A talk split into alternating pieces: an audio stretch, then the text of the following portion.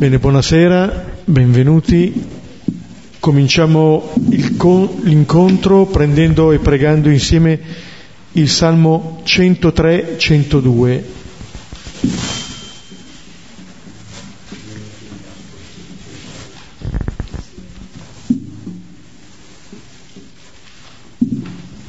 Lo preghiamo come sempre a due cori, alternandoci ad ogni versetto, cominciando col, alla mia sinistra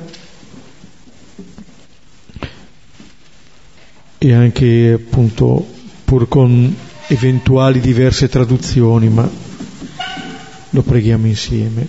Salmo 103, 102. Nel nome del Padre e del Figlio e dello Spirito Santo.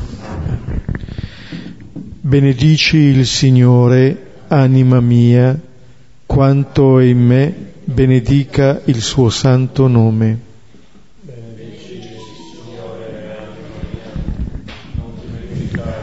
tutti i suoi benefici. Egli perdona tutte le tue colpe, guarisce tutte le tue infermità. Salva dalla fossa la tua vita, ti circonda di bontà e misericordia sazia di beni la tua vecchiaia, si rinnova come aquila la tua giovinezza. Il Signore compie cose giuste, difende i diritti di tutti gli oppressi. Ha fatto conoscere a Mosè le sue vie, le sue opere ai figli di Israele. Misericordioso e pietoso è il Signore lento all'ira e grande nell'amore. Non è in lite per sempre, non rimane adirato in eterno.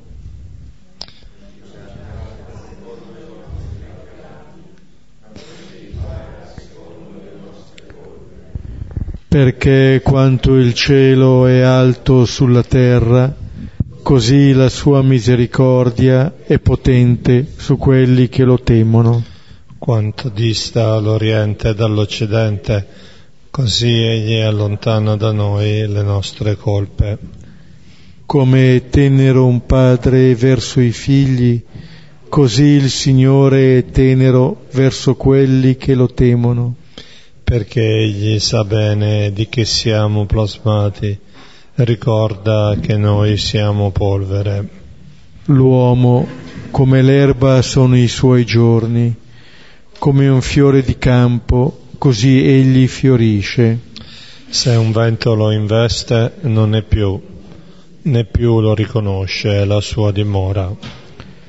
Ma l'amore del Signore è da sempre, per sempre su quelli che lo temono, e la sua giustizia per i figli dei figli. Per quelli che custodiscono la sua alleanza, e ricordano i suoi precetti per osservarli. Il Signore ha posto il suo trono nei cieli e il suo regno domina l'universo. Benedite il Signore, angeli suoi, potenti esecutori dei suoi comandi, attenti alla voce della sua parola. Benedite il Signore, voi tutte sue schiere suoi ministri che fate Benedite il Signore voi tutte opere sue in tutti i luoghi del suo dominio. Benedici il Signore, anima mia. Gloria al Padre, al, al Figlio e allo Spirito, Spirito Santo, come era nel principio, ora e sempre, nei secoli dei secoli. Amen. Ecco, questo salmo ha questa inclusione, benedici il Signore anima mia, e questo invito che il salmista rivolge a se stesso è esattamente una benedizione per tutto quello che il Signore ha compiuto e che nello svolgimento del Salmo appare essere come l'opera di misericordia da parte del Signore un invito a fare memoria di tutti i suoi benefici, a ricordare quanto il Signore ha fatto. e poi eh, subito le esplicita eh, tutti i suoi benefici, perdona tutte le tue colpe, guarisce tutte le tue infermità. Questo è quello che il Signore fa nei confronti del salmista, ma nei confronti di ogni persona. E il primo invito allora è quello di non dimenticare, eh, di ricordare. Questa è una caratteristica anche del Signore, ricorda di che, di che cosa siamo plasmati. Siamo noi che facciamo fatica a volte a ricordare, a fare memoria del tanto bene che riceviamo. Ecco, Sant'Ignazio negli esercizi spirituali invita spesso l'esercitante proprio a fare memoria del tanto bene ricevuto perché questa memoria apre verso un futuro, un futuro diverso, un futuro di speranza. Poi dice ancora il salmista che il Signore ha fatto, ha fatto conoscere a Mosè le sue vie, le sue opere ai figli di Israele. Ha fatto conoscere le opere, ha fatto conoscere quali sono le vie. In questi capitoli di Giovanni noi stiamo vedendo appunto le vie del Signore, quello che è la legge, quello che è il senso vero della legge. Il Signore non lo tiene nascosto e qui il salmista sembra esplicitarlo.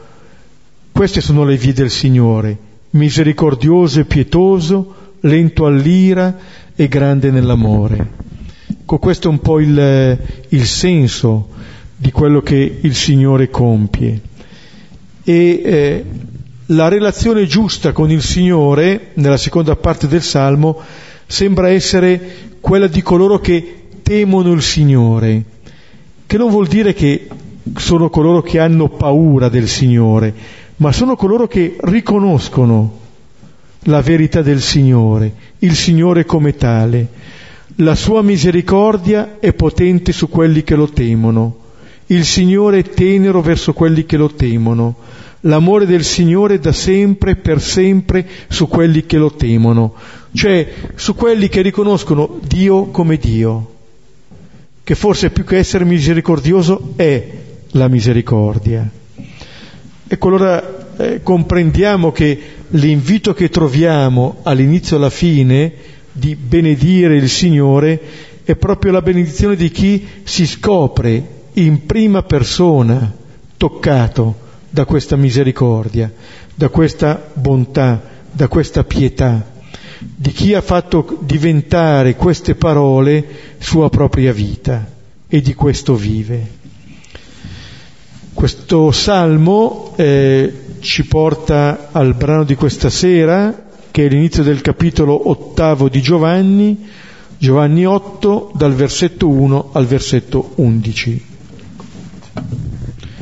che leggiamo subito. Giovanni 8, 1-11. Ora Gesù se ne andò al Monte degli Ulivi. All'alba però si presentò di nuovo al Tempio e tutto il popolo veniva da lui e seduto insegnava loro. Ora conducono gli scribi e i farisei una donna sorpresa in adulterio e postala in mezzo gli dicono Maestro, questa donna è stata sorpresa nel fatto stesso mentre faceva adulterio. Ora, nella legge, Mosè ordinò di lapidare quelle così. E tu che dici? Ora dicevano questo per tentarlo, per avere di chi accusarlo. Ora, chinatosi, Gesù scriveva col dito per terra. Come insistevano nell'interrogarlo, si drizzò e disse loro, Chi di voi è senza peccato, per primo getti su di lei la pietra. E di nuovo, chinatosi, scriveva col dito per terra. Essi allora, avendo udito, se ne andarono uno per uno, cominciando dai più vecchi, e rimase solo e la donna che era nel mezzo. Ora Gesù dirizzatosi disse a lei, Donna, dove sono? Nessuno ti condannò? Ora ella disse, Nessuno, Signore. Ora disse Gesù, neppure io ti condanno, va e da ora non peccare più. Ecco, questo è il nostro testo di questa sera. Per chi ha potuto eh, ascoltare gli incontri precedenti ci accorgiamo di un cambio di tono molto forte, cambia radicalmente anche il modo di raccontare, è una sorta di inserzione all'interno di questo lungo discorso che caratterizza il capitolo 7 e il capitolo 8 del Vangelo di Giovanni.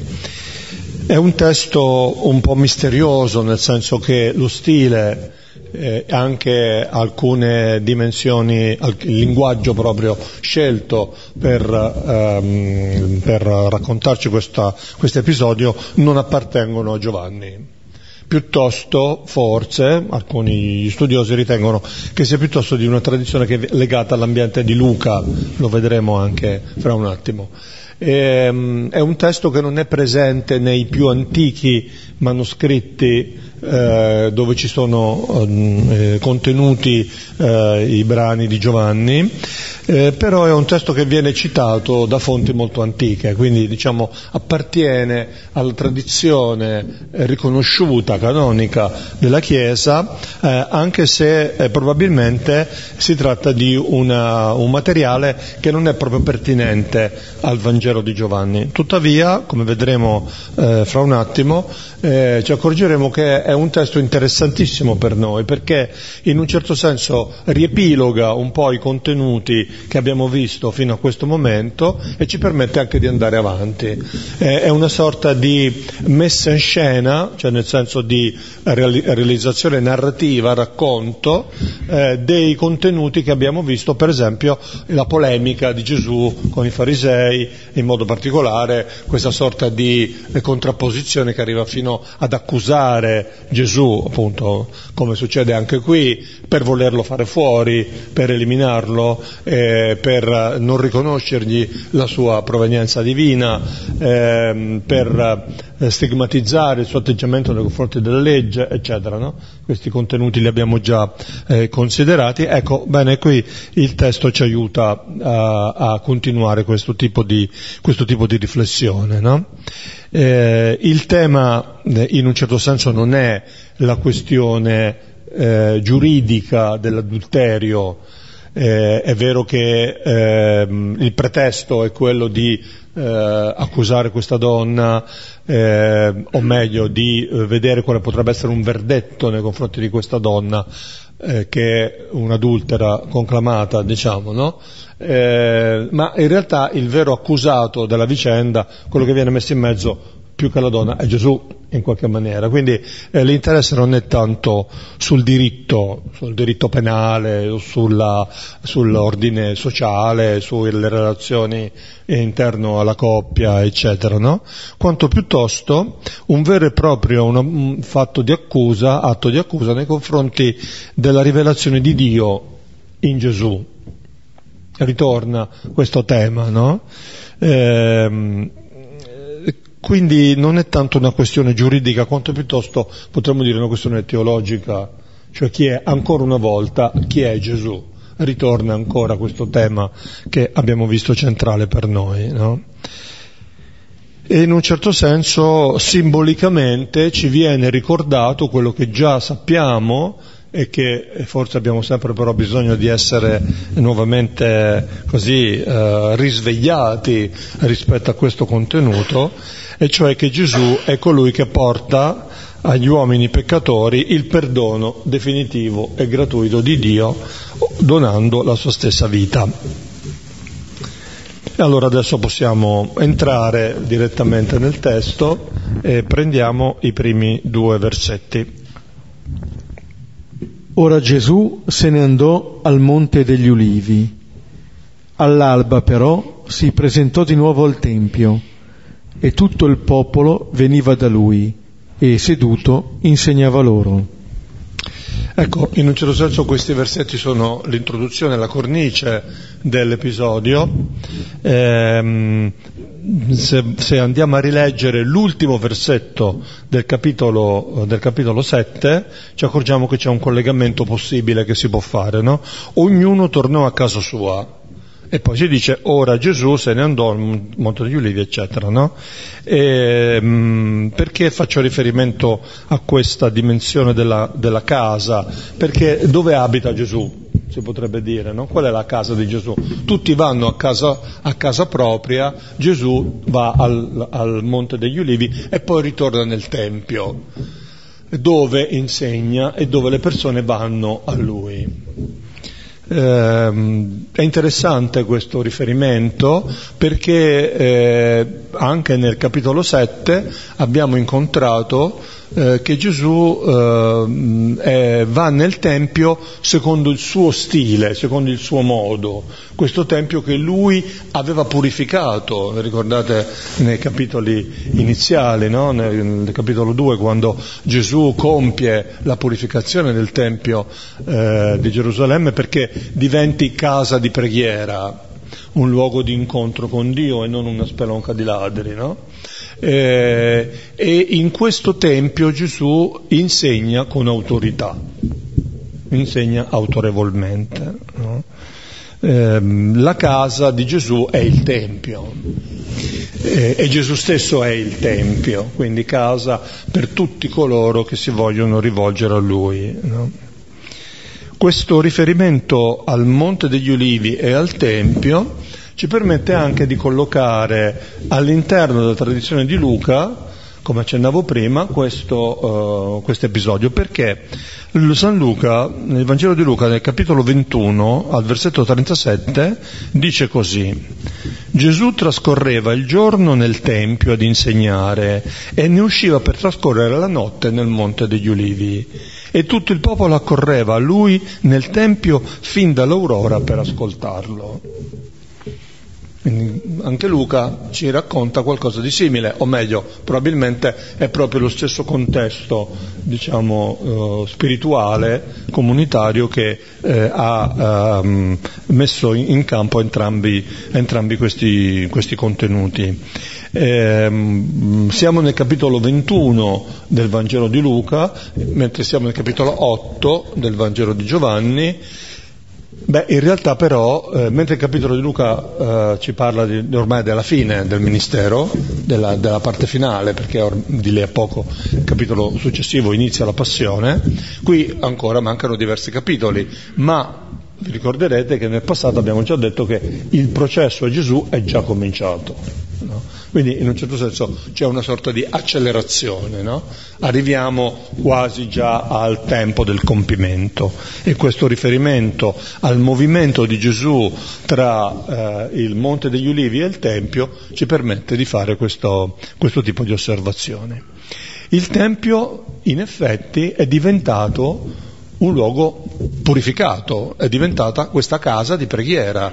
Realmente sta avvenendo quello che Gesù aveva detto, no? E che in questo tempio Gesù attira a sé. Le persone vanno a lui per ascoltarlo, sono interessate ad ascoltarlo. Sembra che eh, le cose si stiano realizzando, sembra che funzioni ciò che Gesù ha detto. In questa cornice però avviene, appunto potremmo dire, una contraddizione, no? cioè si, si, mette in scena una, una, nuova tensione. Vediamo quindi, eh, entriamo più direttamente nel brano, eh, nell'episodio, versetti 3 e 4. Ora conducono gli scribi e farisei una donna sorpresa in adulterio e postala in mezzo gli dicono Maestro, questa donna è stata sorpresa nel fatto stesso mentre faceva adulterio. Ecco, questi che conducono la donna sono gli scribi, che sono in realtà gli studiosi della legge, cioè quelli che studiano, che approfondiscono, conoscono bene la, la Torah, e i farisei, coloro che non solo la conoscono, ma la vogliono anche applicare in maniera piena, in maniera pura e limpida. Quindi di per sé sono proprio quelli che non avrebbero bisogno di interrogare Gesù mm, su questa situazione, non avrebbero bisogno di uh, chiedere il parere di Gesù. quindi già questo ci dice qualcosa, no? ci dice che in realtà non è questo il, il centro della, delle, dell'episodio. E, d'altra parte l'adulterio, che pure è odioso perché mette in discussione la cellula fondamentale della società, cioè la famiglia, e in modo particolare incrina le relazioni in una società così rigidamente patriarcale come la società ebraica, eh, qui non ha soltanto un senso appunto sociale o religioso senso, in senso stretto, ma è, come sappiamo, anche un'immagine dell'infedeltà del popolo al suo Dio. Eh, sono frequenti i profeti che stigmatizzano la distanza dal Signore utilizzando proprio la metafora dell'adulterio. No? Questa donna dunque eh, non rappresenta soltanto una persona che ha sbagliato, ma il popolo, il popolo stesso di Dio, infedele all'amore del Signore, il suo vero sposo. Questa donna viene posta in mezzo Ecco, possiamo immaginare, cominciare a immaginare la scena. Eh, è un racconto che favorisce molto la dimensione visiva e immaginativa, no? Questa donna messa in mezzo e tutti gli altri intorno, come un cerchio che progressivamente si chiude e sembra chiudersi in maniera inesorabile su questa persona e eh, appunto il, il, cui destino sembra quasi segnato, no? Ma questo in mezzo, questa espressione in mezzo, è particolarmente significativa perché nel testo del Deuteronomio in cui si dice che eh, l'adultera deve essere lapidata e con lei anche anche l'uomo in realtà, eh? quindi qui l'uomo non c'è, ma insomma comunque il Deuteronomio parla di questo, se si è data a gambe è così probabile, ehm, però appunto si dice che questo avviene perché deve essere tolto di mezzo il male, no? quindi questa donna messa in mezzo un po' rappresenta questa, questa sorta di condensazione del male che deve essere tolto di mezzo, ma anche Gesù è nel mezzo, Gesù è accanto alla donna, eh? tutti e due sono vicini, insieme sono come i poli opposti di questa vicenda. Eh, Agostino commentando questo testo un po' più avanti, però comunque dirà questa bella espressione, no? che ci sono lì in mezzo la misera e la misericordia, no? eh, la donna e Gesù, sono, sono lì in mezzo. No? E, mh, anche Gesù è in mezzo, dicevo, perché in realtà quello che, che è messo in questione, più che essere la, la, il peccato della donna, è l'autorità di Gesù è eh, proprio chi è Gesù, no? Infatti non interrogano lei, interrogano Gesù e lo interrogano per avere di che accusarlo. E questo mm, episodio è un po' collegabile anche al brano di, di Marco, mm, capitolo 12, che abbiamo letto ieri nella celebrazione eh, della messa, che parla della moneta di Cesare, no? Però eh, quindi date a, Dio, date a, Dio quel che è di Dio, a Cesare quel che è di Cesare, una risposta un po', potremmo dire, eh, geniale di Gesù, così come quella che adesso ascolteremo nuovamente, eh, ripetuta a queste persone. Ma mentre lì si tratta di una questione, se vogliamo, di scuola, eh, una questione che è anche teorica, qui siamo di fronte a un fatto conclamato quindi sembra difficile riuscire a trarsi d'impaccio eh, da, una, da, una, domanda, eh, come adesso vedremo, particolarmente insidiosa. Versetti sì. 5 e 6. Sì, prima di leggere il quinto e il sesto versetto, proprio per sottolineare questa eh, comunanza di fatto di Gesù con questa donna che vengono posti in mezzo, eh, qui si dice che gli scribi farisei conducono una donna sorpresa in adulterio. La volta scorsa lo stesso verbo era stato usato nella domanda degli scribi farisei alle guardie perché non l'avete condotto. Ecco, non sono riusciti a condurre Gesù, adesso conducono la donna, ma di fatto è come se conducessero tutti e due lì.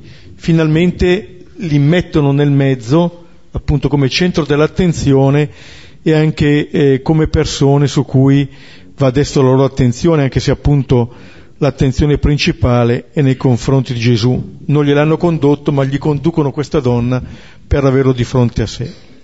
Versetti 5 e 6. Ora nella legge Mosè ordinò di lapidare quelle così. E tu che dici? Ora dicevano questo per tentarlo, per avere di chi accusarlo. Ora chinatosi, Gesù scriveva col dito per terra. Ecco, qui siamo alla, alla provocazione, alla provocazione esplicita, ehm, in cui gli scribi e i farisei contrappongono l'autorità di Gesù all'autorità di Mosè con quella di Gesù, e non senza una certa ironia, eh, ricordiamo che Gesù era colui che appunto, per esempio nel Vangelo di, di Matteo dice appunto mh, mm, vi fu detto ma io vi dico, no? quindi una nuova autorità no? che quasi sembra eh, addirittura superare quella di Mosè. E l'obiettivo di questa operazione però, eh, lo ricordiamo, eh, non è quello di fare veramente la giustizia, non sono interessati alla giustizia, sono interessati, come il testo ci ricorda, di, per avere di che accusarlo. Questo è, questo è l'obiettivo. L'obiettivo è mettere in difficoltà Gesù, in un certo senso portare avanti questo processo avendo un ulteriore elemento di accusa, una prova potremmo dire, a loro favore per poter condannare Gesù. Il tranello sembra perfetto perché in ogni caso ci sarà di che accusarlo. Come sappiamo, no? se la donna viene assolta da Gesù va, con, va, contro la legge che prevede la punizione, appunto il libro di Deuteronomio al capitolo 22 che citavo prima. Se invece eh, la condanna non solo va contro il potere di Roma che ha avvocato a sé la possibilità di eh, realizzare la pena capitale eh, in Israele in quel periodo, ma contraddice anche il suo insegnamento, l'insegnamento che Gesù ha portato avanti fino a questo momento, che parla di perdono e di misericordia. E d'altra parte lui deve prendere posizione, perché appunto è stato messo là in mezzo, come dicevamo, no? a favore o contro, e in ogni caso cadrà nel tranello. Sembra una, un, un, una situazione senza via d'uscita. E Gesù che cosa fa? Continua a scrivere, o si china e scrive con il dito per terra. Ora, come forse sapete, questa eh, scena, questa immagine di Gesù che scrive un dito per terra ha scatenato la fantasia degli interpreti, quindi qui abbiamo eh, le interpretazioni più, più, varie, alcune plausibili, altre un po' fantasiose, ma adesso non stiamo qui a fare l'elenco, eh, so, per esempio ricordo soltanto qualcuno dice che Gesù sta scrivendo i nomi di quelli che sono lì presenti, Boh, sembra un po' fantastica questa cosa, francamente. Oppure che, come succede nel diritto romano, prima di emettere la sentenza, la sentenza veniva scritta e poi letta. Quindi Gesù farebbe questo, ma Gesù non è un romano, non è del diritto romano di si sta parlando qui, quindi capite, insomma, adesso è solo per fare due esempi, ma uh, mi fermo qui. Mentre invece mi interessa molto più, molto più da vicino quello che, per esempio, Agostino e anche lo stesso Ambrogio eh, eh, riprendono, cioè eh, fanno riferimento a una lettura simbolica, potremmo dire così, di questa immagine di Gesù che scrive per terra, citando Geremia, Geremia 17, 13, questo profeta che dice coloro che si allontanano da me saranno scritti nella polvere perché hanno abbandonato il Signore, fonte di acqua viva. Eh, ricordate che Gesù precedentemente parlava dell'acqua viva, no? parlava di sé come dell'acqua viva. E coloro che si allontanano da me saranno scritti nella polvere. Eh? Quindi potremmo dire in un certo senso che con questo gesto Gesù parla, già parla, cioè ricorda senza bisogno di dirlo con le parole, che il giudizio è per tutti, perché tutti sono peccatori.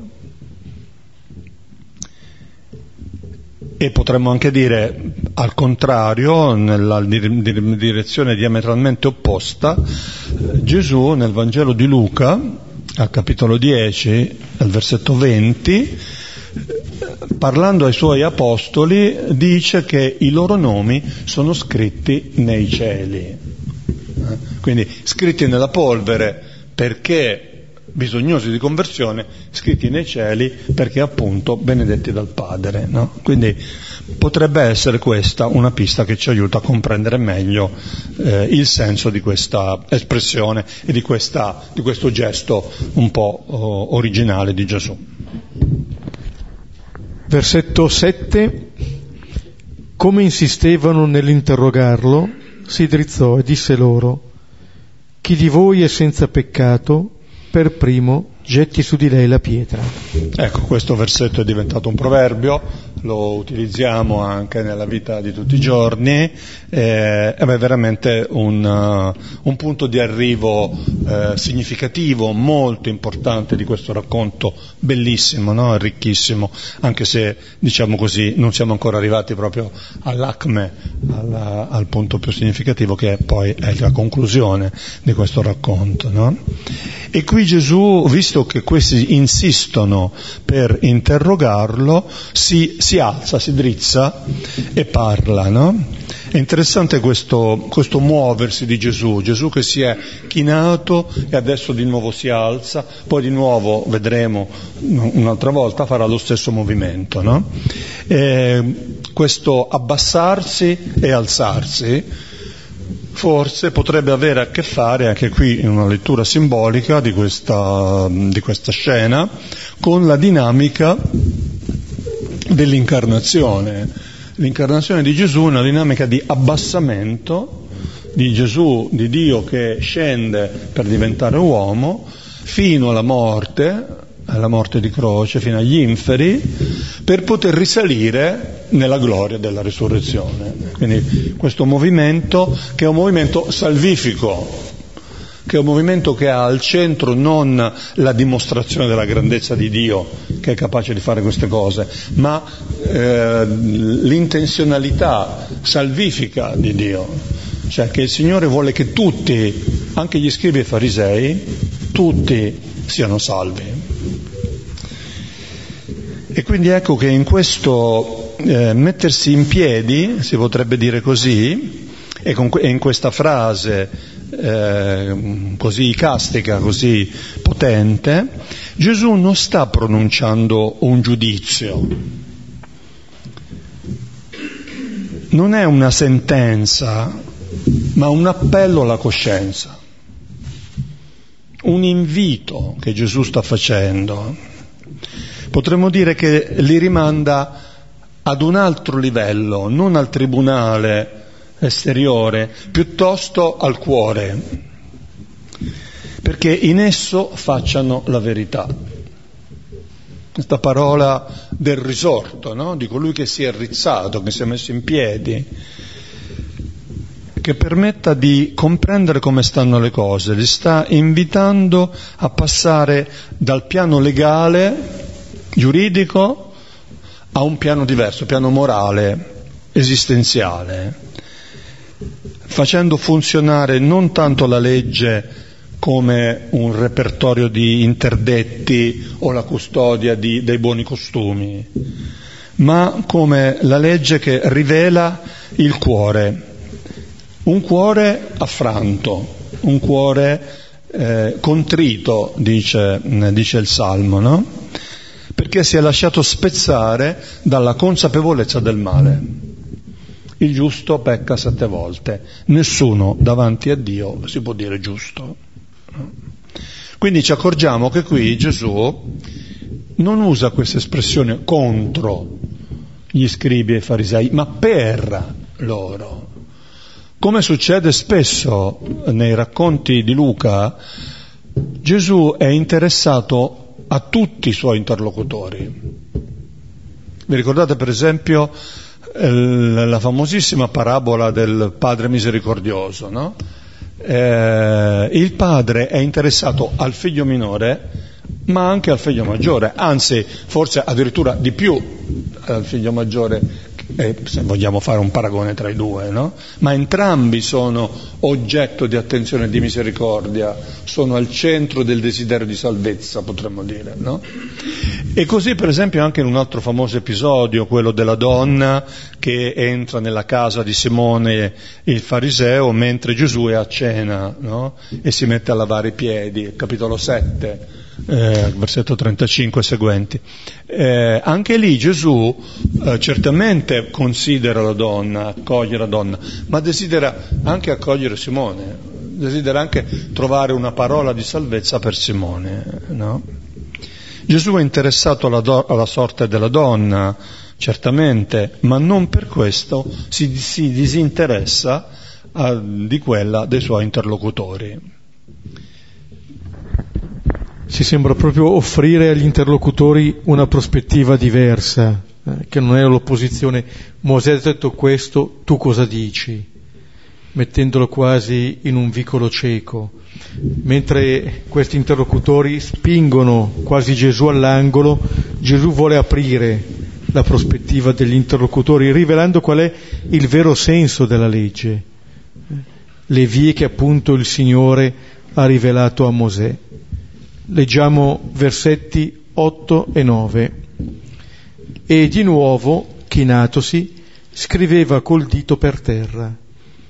Essi allora, avendo udito, se ne andarono uno per uno, cominciando dai più vecchi, e rimase solo, e la donna che era nel mezzo. Ecco, di nuovo Gesù si china e scrive, quasi a lasciare che ciascuno decida a partire dalla propria coscienza.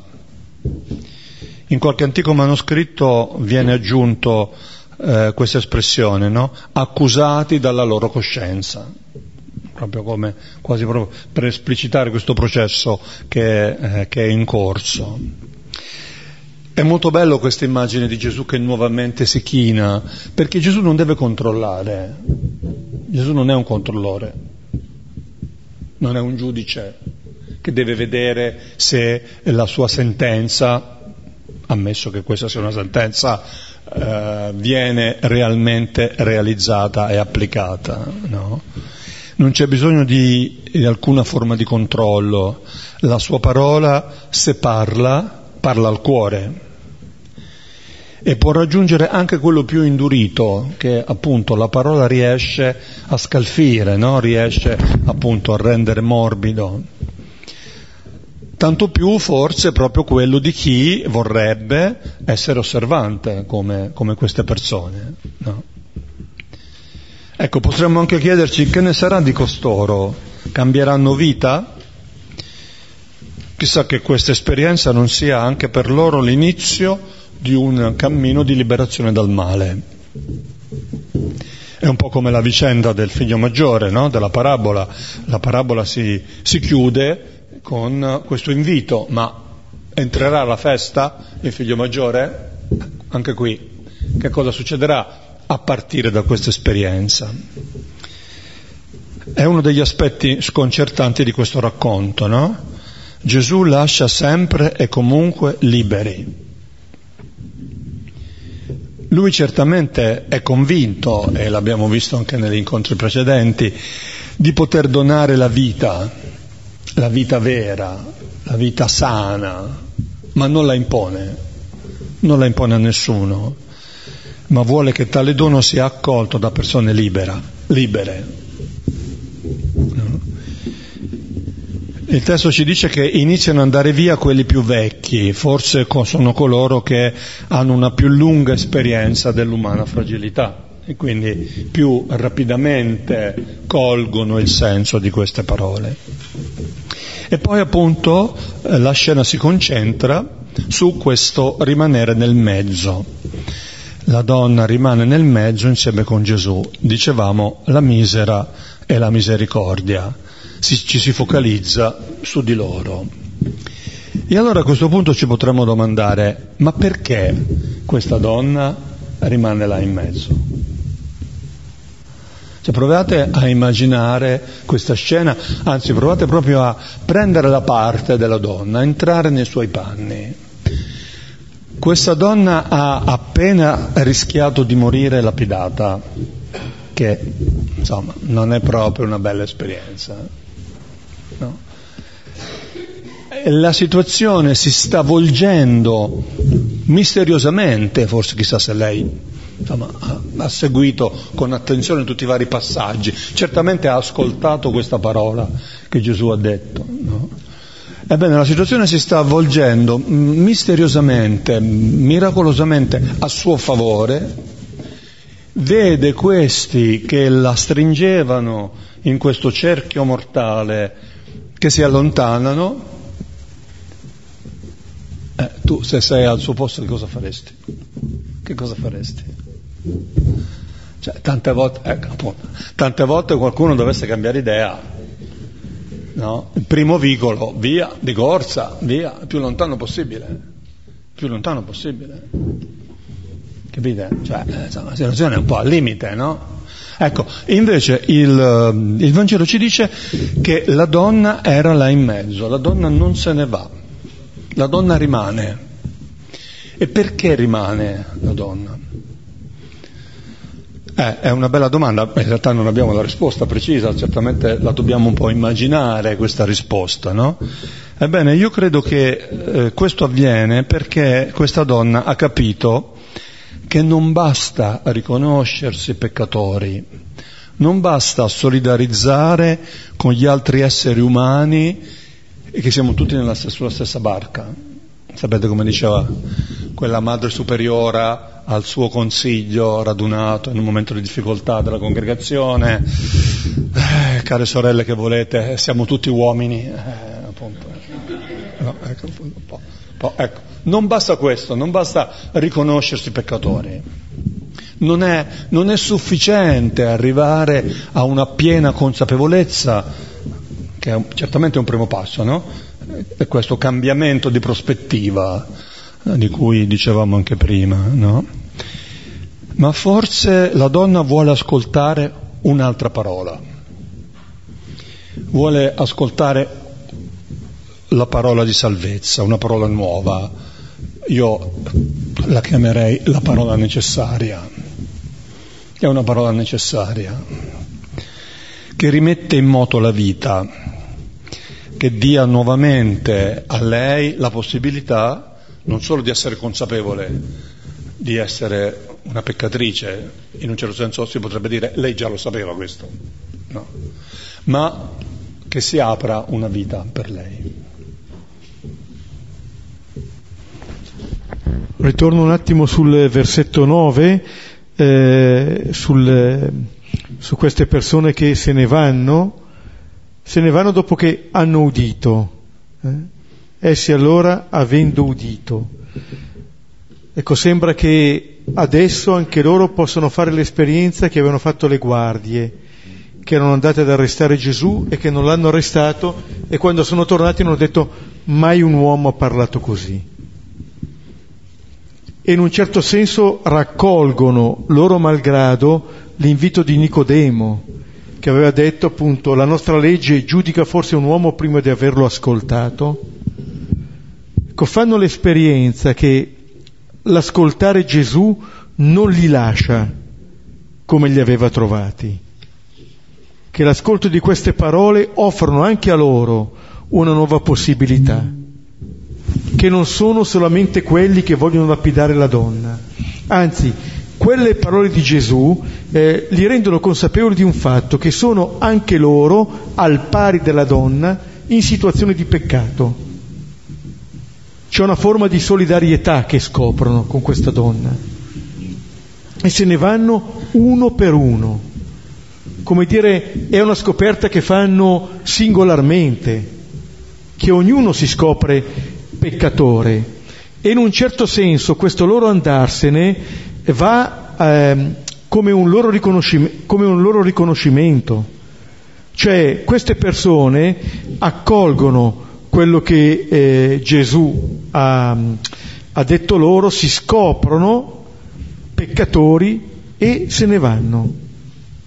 Questo va a loro onore, va a loro merito, perché si scoprono peccatori davanti a loro stessi, perché come si diceva a loro Gesù li ha rimandati, peccatori dinanzi a Dio e peccatori di, davanti agli altri, perché l'andarsene dice esattamente tutte e, tre, ste, tutte e tre queste stesse cose davanti a tutti, insieme. E allora eh, è, un, diciamo, è, un, passo molto importante eh, che queste persone fanno, l'ascolto della parola e la presa di posizione. E veniamo agli ultimi due versetti, 10 e 11. Ora Gesù, drizzatosi, disse a lei, Donna, dove sono? Nessuno ti condannò? Ora ella disse, Nessuno, Signore. Ora disse Gesù, Neppure io ti condanno. Va e da ora non peccare più. Ecco, questo è il secondo momento culminante, cioè è il secondo momento importante, quello culminante della, del racconto, in cui Gesù nuovamente si alza e potremmo dire si alza in modo definitivo. È l'immagine di un compimento e ora resterà in piedi, non, non, si, non, non si, china nuovamente, no? Si potrebbe dire simbolicamente è il risorto che associa a sé l'adultera e in lei l'umanità intera, l'umanità peccatrice bisognosa di redenzione. Si rivolge a questa, eh, a questa peccatrice chiamandola donna. È un titolo importante nel Vangelo di Giovanni e qui abbiamo un'affinità tra questo testo, un'altra affinità tra questo testo e il Vangelo di Giovanni e sapete forse che donna è il modo con cui Gesù si rivolge a Maria nel Vangelo di Giovanni in diverse occasioni. Eh, ma è anche il modo con cui Gesù chiama la Samaritana e poi anche la Maddalena la mattina di Pasqua fuori, dalla, fuori dal sepolcro vuoto ed è anche la metafora, diciamo, si parla della donna partoriente che poi dopo il parto è contenta e dimentica i dolori del parto, cioè comunque tutte eh, figure riferibili all'umanità rinnovata dall'incontro con Cristo, dall'incontro con il risorto, a partire da Maria a finire appunto alla donna che dimentica i dolori del parto. E quindi ehm, davvero qui siamo alla, alla, svolta definitiva del racconto. E le parole di Gesù, che sono un dialogo con, eh, con la donna, eh, ci parlano, ci raccontano di una doppia soluzione. C'è una prima soluzione da parte di chi condivide la stessa condizione di peccato, della donna e quindi gli scribi e i farisei che quindi non possono condannare. Quelli non condannano perché? Perché tutti sono peccatori. Ma c'è anche la soluzione da parte di chi è senza peccato, cioè Gesù, neanche io ti condanno. E pur essendo senza peccato però non scaglia la pietra contro la peccatrice.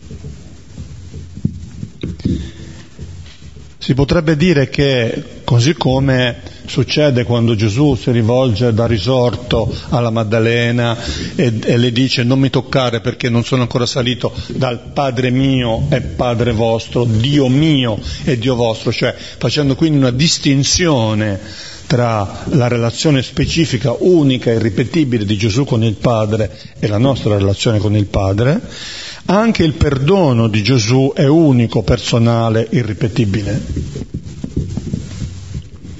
Noi possiamo perdonare fraternamente, ma solo Gesù perdona donandoci la sua vita,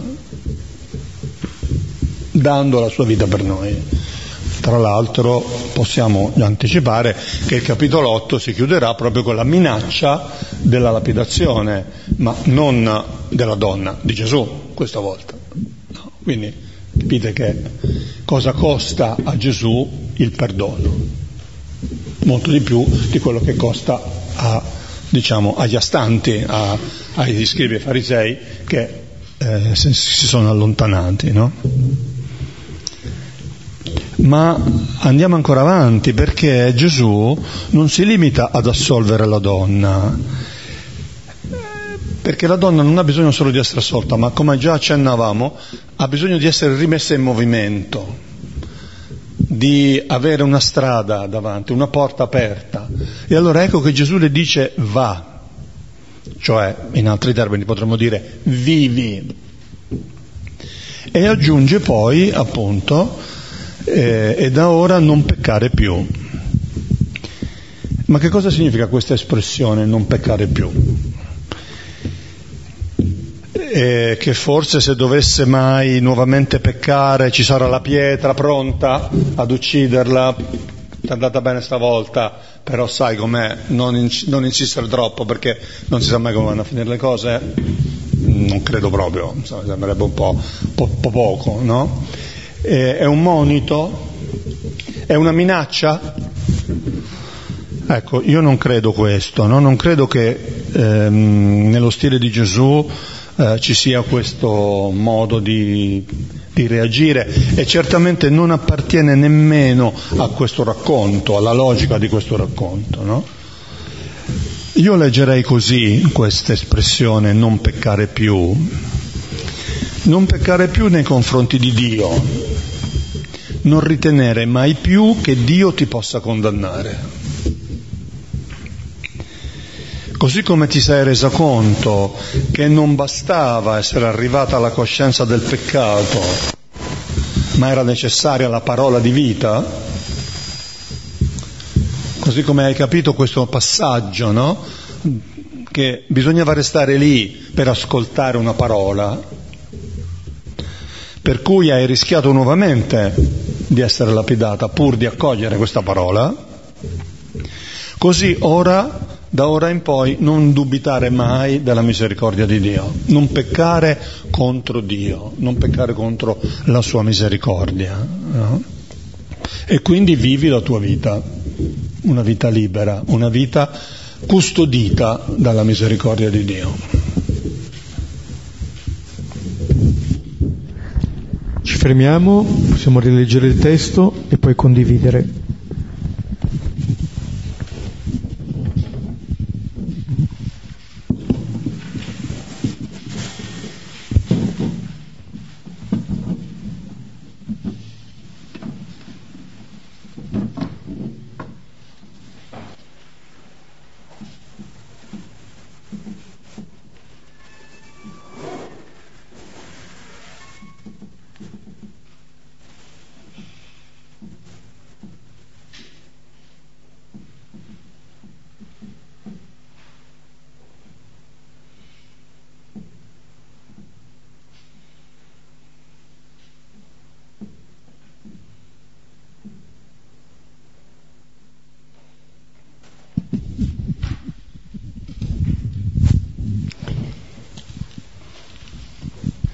Per me oggi è risuonata così.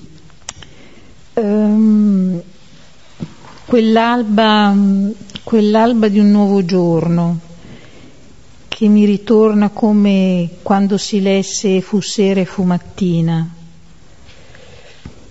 Mm, è il giorno nel quale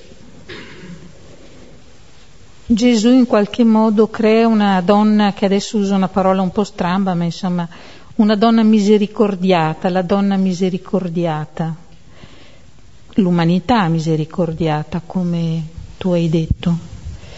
E, ehm, e tutto questo accade in mezzo.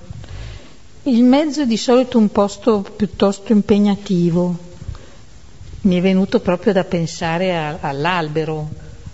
Cioè, però questa volta in mezzo l'umanità ma c'è anche Gesù. Gesù che per come io me lo sono visto scrive, ma descrive quella donna, quell'umanità nella sua verità. Per cui eh, Per cui alla fine, eh,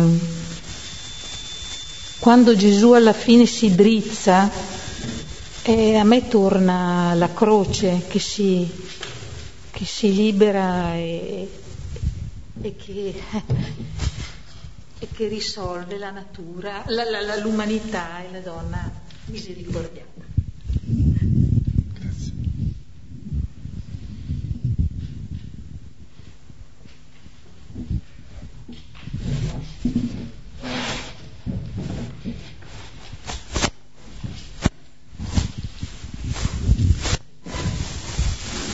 Alla fine Gesù questa donna vi ha perdonata, è come se mm, in lei, come avete detto, quella donna di Luca, cioè lui riconosce lei la dignità profonda della persona, cioè lei non è il suo peccato, è molto di più. E la contrapposizione proprio invece poi con coloro che poi è la tensione che si vive, no?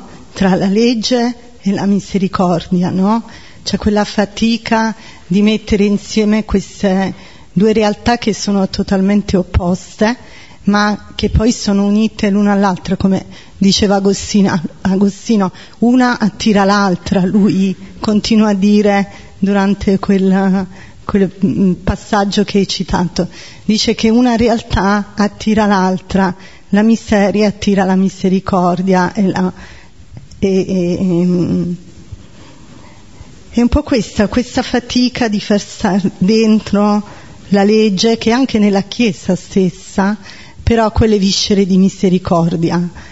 Eh, ed è faticoso perché eh, è imparare a guardare con un occhio diverso, perché Gesù la guarda diversamente.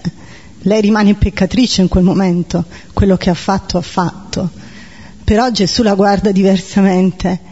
E io come guardo la, la, l'umanità che abito, come la guardo, l'uomo, la donna, il fratello che incontro, non so, anche qua nel quartiere di Villa Pizzone, dove ci sono realtà così differenti, come li guardo?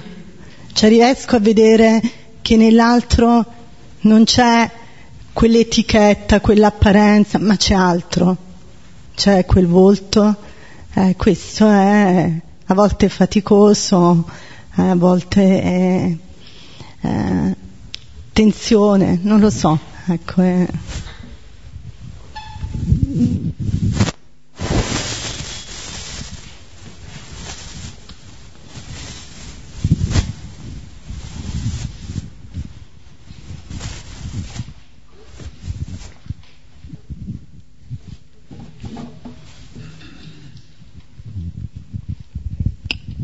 mi vengono due spunti. Il primo eh, di questo Gesù che sta seduto a scrivere.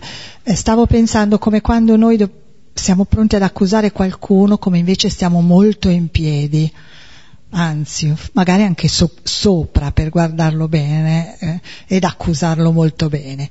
Come invece già qua Gesù non accusa. Tant'è vero che non si erge proprio. Quindi già l'atteggiamento mi è bello, no? quello di dire eh, non è accusatorio neanche la, eh, la postura.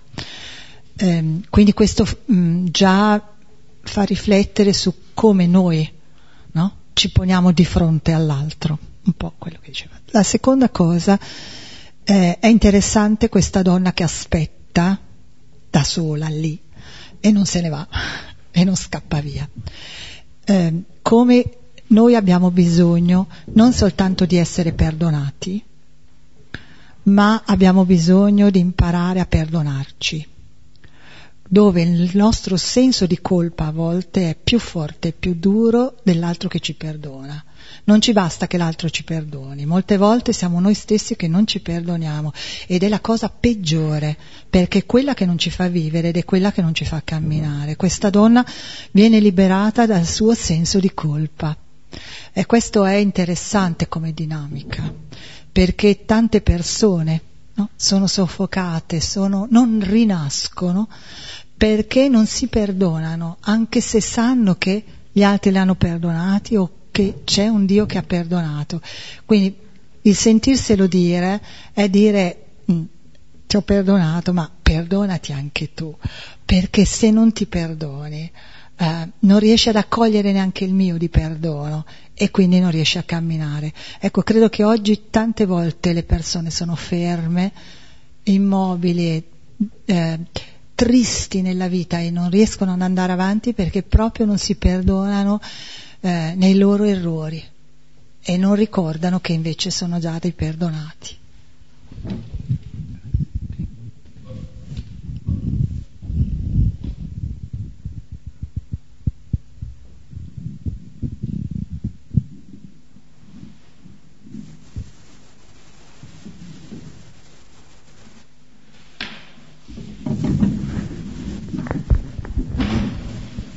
Bene, possiamo concludere come sempre con la preghiera del Padre nostro che ci ricorda che viviamo di pane e di perdono quotidiano.